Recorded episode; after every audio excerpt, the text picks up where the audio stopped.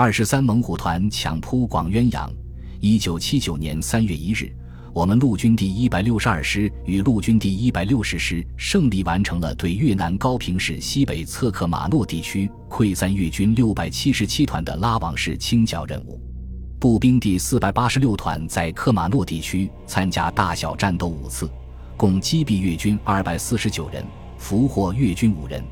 在三月一日下午，陆军第一百六十二师奉广州军区南宁前指命令去攻打越南的广渊城。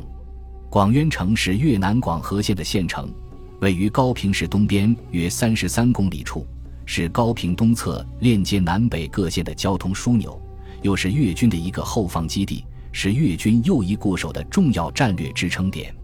越军在广渊地区由五百六十七团第四营和广河县中队联合防守。高平及周围地区相继被我军攻占后，其他被击败溃散的越军残部也龟缩到广渊地区，加强了那里的纵深要点阵地防守。通往广渊的道路多沿山脚、峡谷中穿行。桥梁涵洞多，路面窄，坡度大，路旁沟深壁陡，沿途隘口多。越军企图在此孤注一掷，与我军拼个鱼死网破，妄图坚守住高平地区东侧这一重要的坚固防线。陆军第一百六十二师师指攻占广渊县城的决心，是以徒步和乘车相结合的方式，趁夜暗奔袭广渊，采取穿插迂回。南北夹击的战术手段歼灭广渊之敌，将战斗任务交由步兵第四百八十五团和我们步兵第四百八十六团共同完成。步兵第四百八十四团则作为师的预备队待机候令，由步兵第四百八十五团沿通向广渊县城方向的公路干线由南侧担任正面主攻任务。我们四百八十六团则从左翼抄小路绕道，对广渊西北侧实施穿插迂回包围助攻。当晚，我们步兵第四百八十六团奉命冒着蒙蒙细雨，从高平地区撤了出来，沿着高平通往东北方向压得的公路徒步开进，在惊讶的受命向广渊县城方向挺进。通过连夜的冒雨行军。三月二日凌晨，全团徒步行军抵达越南的吴宣后，开始展开战斗队形。我们步兵第四百八十六团大部队离开公路，从左翼抄小路绕道，对广渊实施穿插迂回包围。我们高机连因车辆和高射机枪无法在小路上机动行驶，只好沿公路掩护团车队跟随在全师车队的序列内，缓慢地向广渊方向开进。越军在广渊地区利用天然山洞和修筑永备坚固工事相结合的办法，构建了严密的防御体系。其防御工事非常坚固，阵地防守相当严密。所以，我陆军第一百六十二师负责担任正面进攻任务的四百八十五团，受到了越军守敌的顽强抵抗。三月二日中午，步兵第四百八十五团在广渊南侧沿公路向富河方向发展进攻。先头分队六连进至同鄂西南侧无名高地时，遇到越军的阻击。越军依托有利地形，分别从东西南三个方向用密集火力将六连压制在公路两旁的开阔地上。担任主攻任务的步兵第四百八十五团六连临危不惧，迅速向越军展开反击。便将配属的高射机枪和配属进攻任务的师炮团八十五加农炮等重型武器装备沿公路推到进攻的前沿阵地，真是大炮、高射机枪上刺刀，推着炮和高射机枪边前进边实施抵近射击，硬是将越军的火力点一个接一个地摧毁消灭。我的老乡战友连长李自根和副连长甘贵正相继负伤。副指导员吕顺金和代理副连长方英超接替指挥战斗。我的校友步兵第四百八十五团八连指导员易善举也在指挥战斗时不幸腹部中弹受重伤，在送往后方医院抢救途中牺牲。步兵第四百八十五团决定急调五连副指导员李垂芳战友接替易善举任八连指导员，继续指挥战斗。易善举战后被追记为一等功臣。我们四百八十六团将穿插迂回包围进攻广渊的先头任务交给了步兵第三营，由八十二无后坐力炮连伴随三营完成先头进攻任务。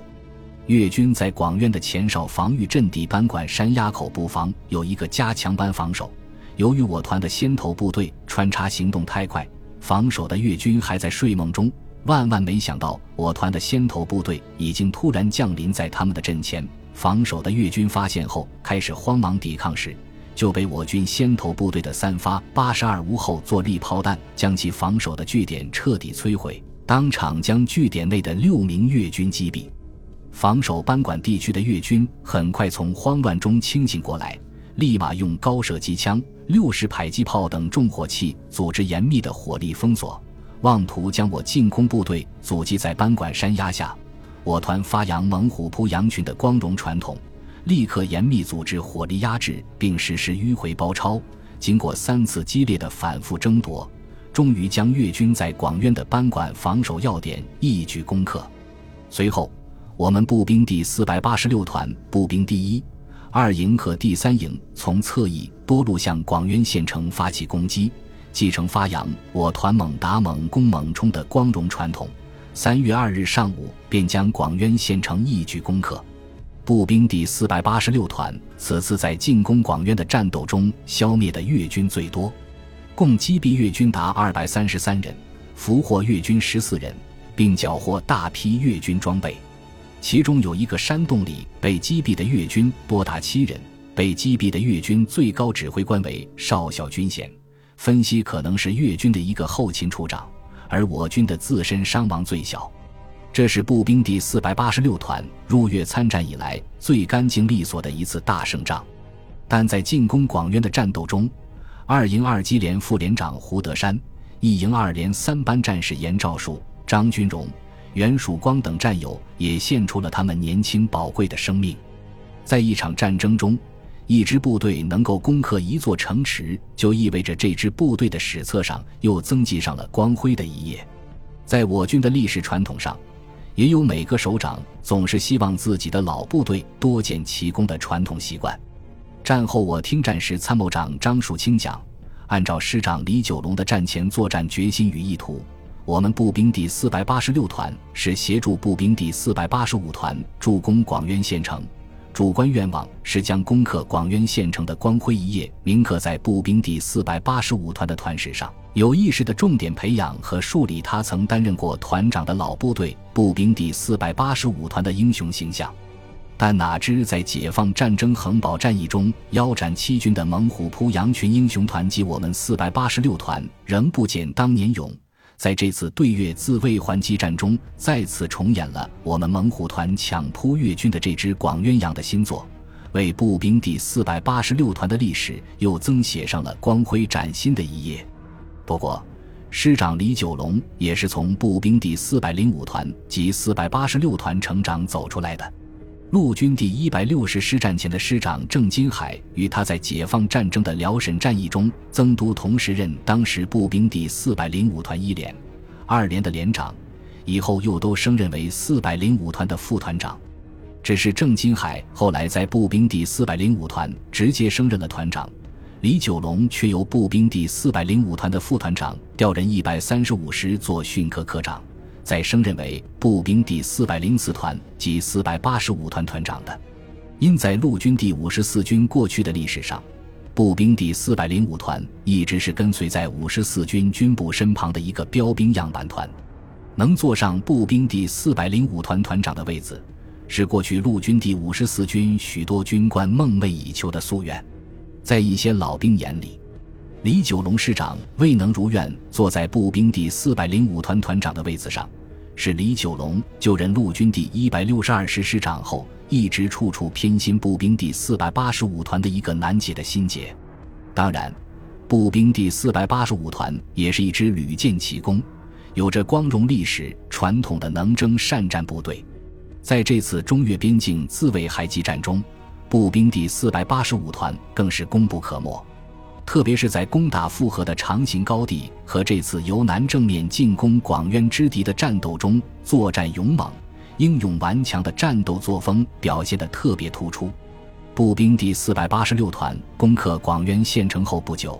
李九龙师长便丢掉徒步行军中常常拿在手中的那根拐棍，带着几名师职随从参谋人员昂首挺胸、大步流星地在广渊县城巡走了一圈后才离开。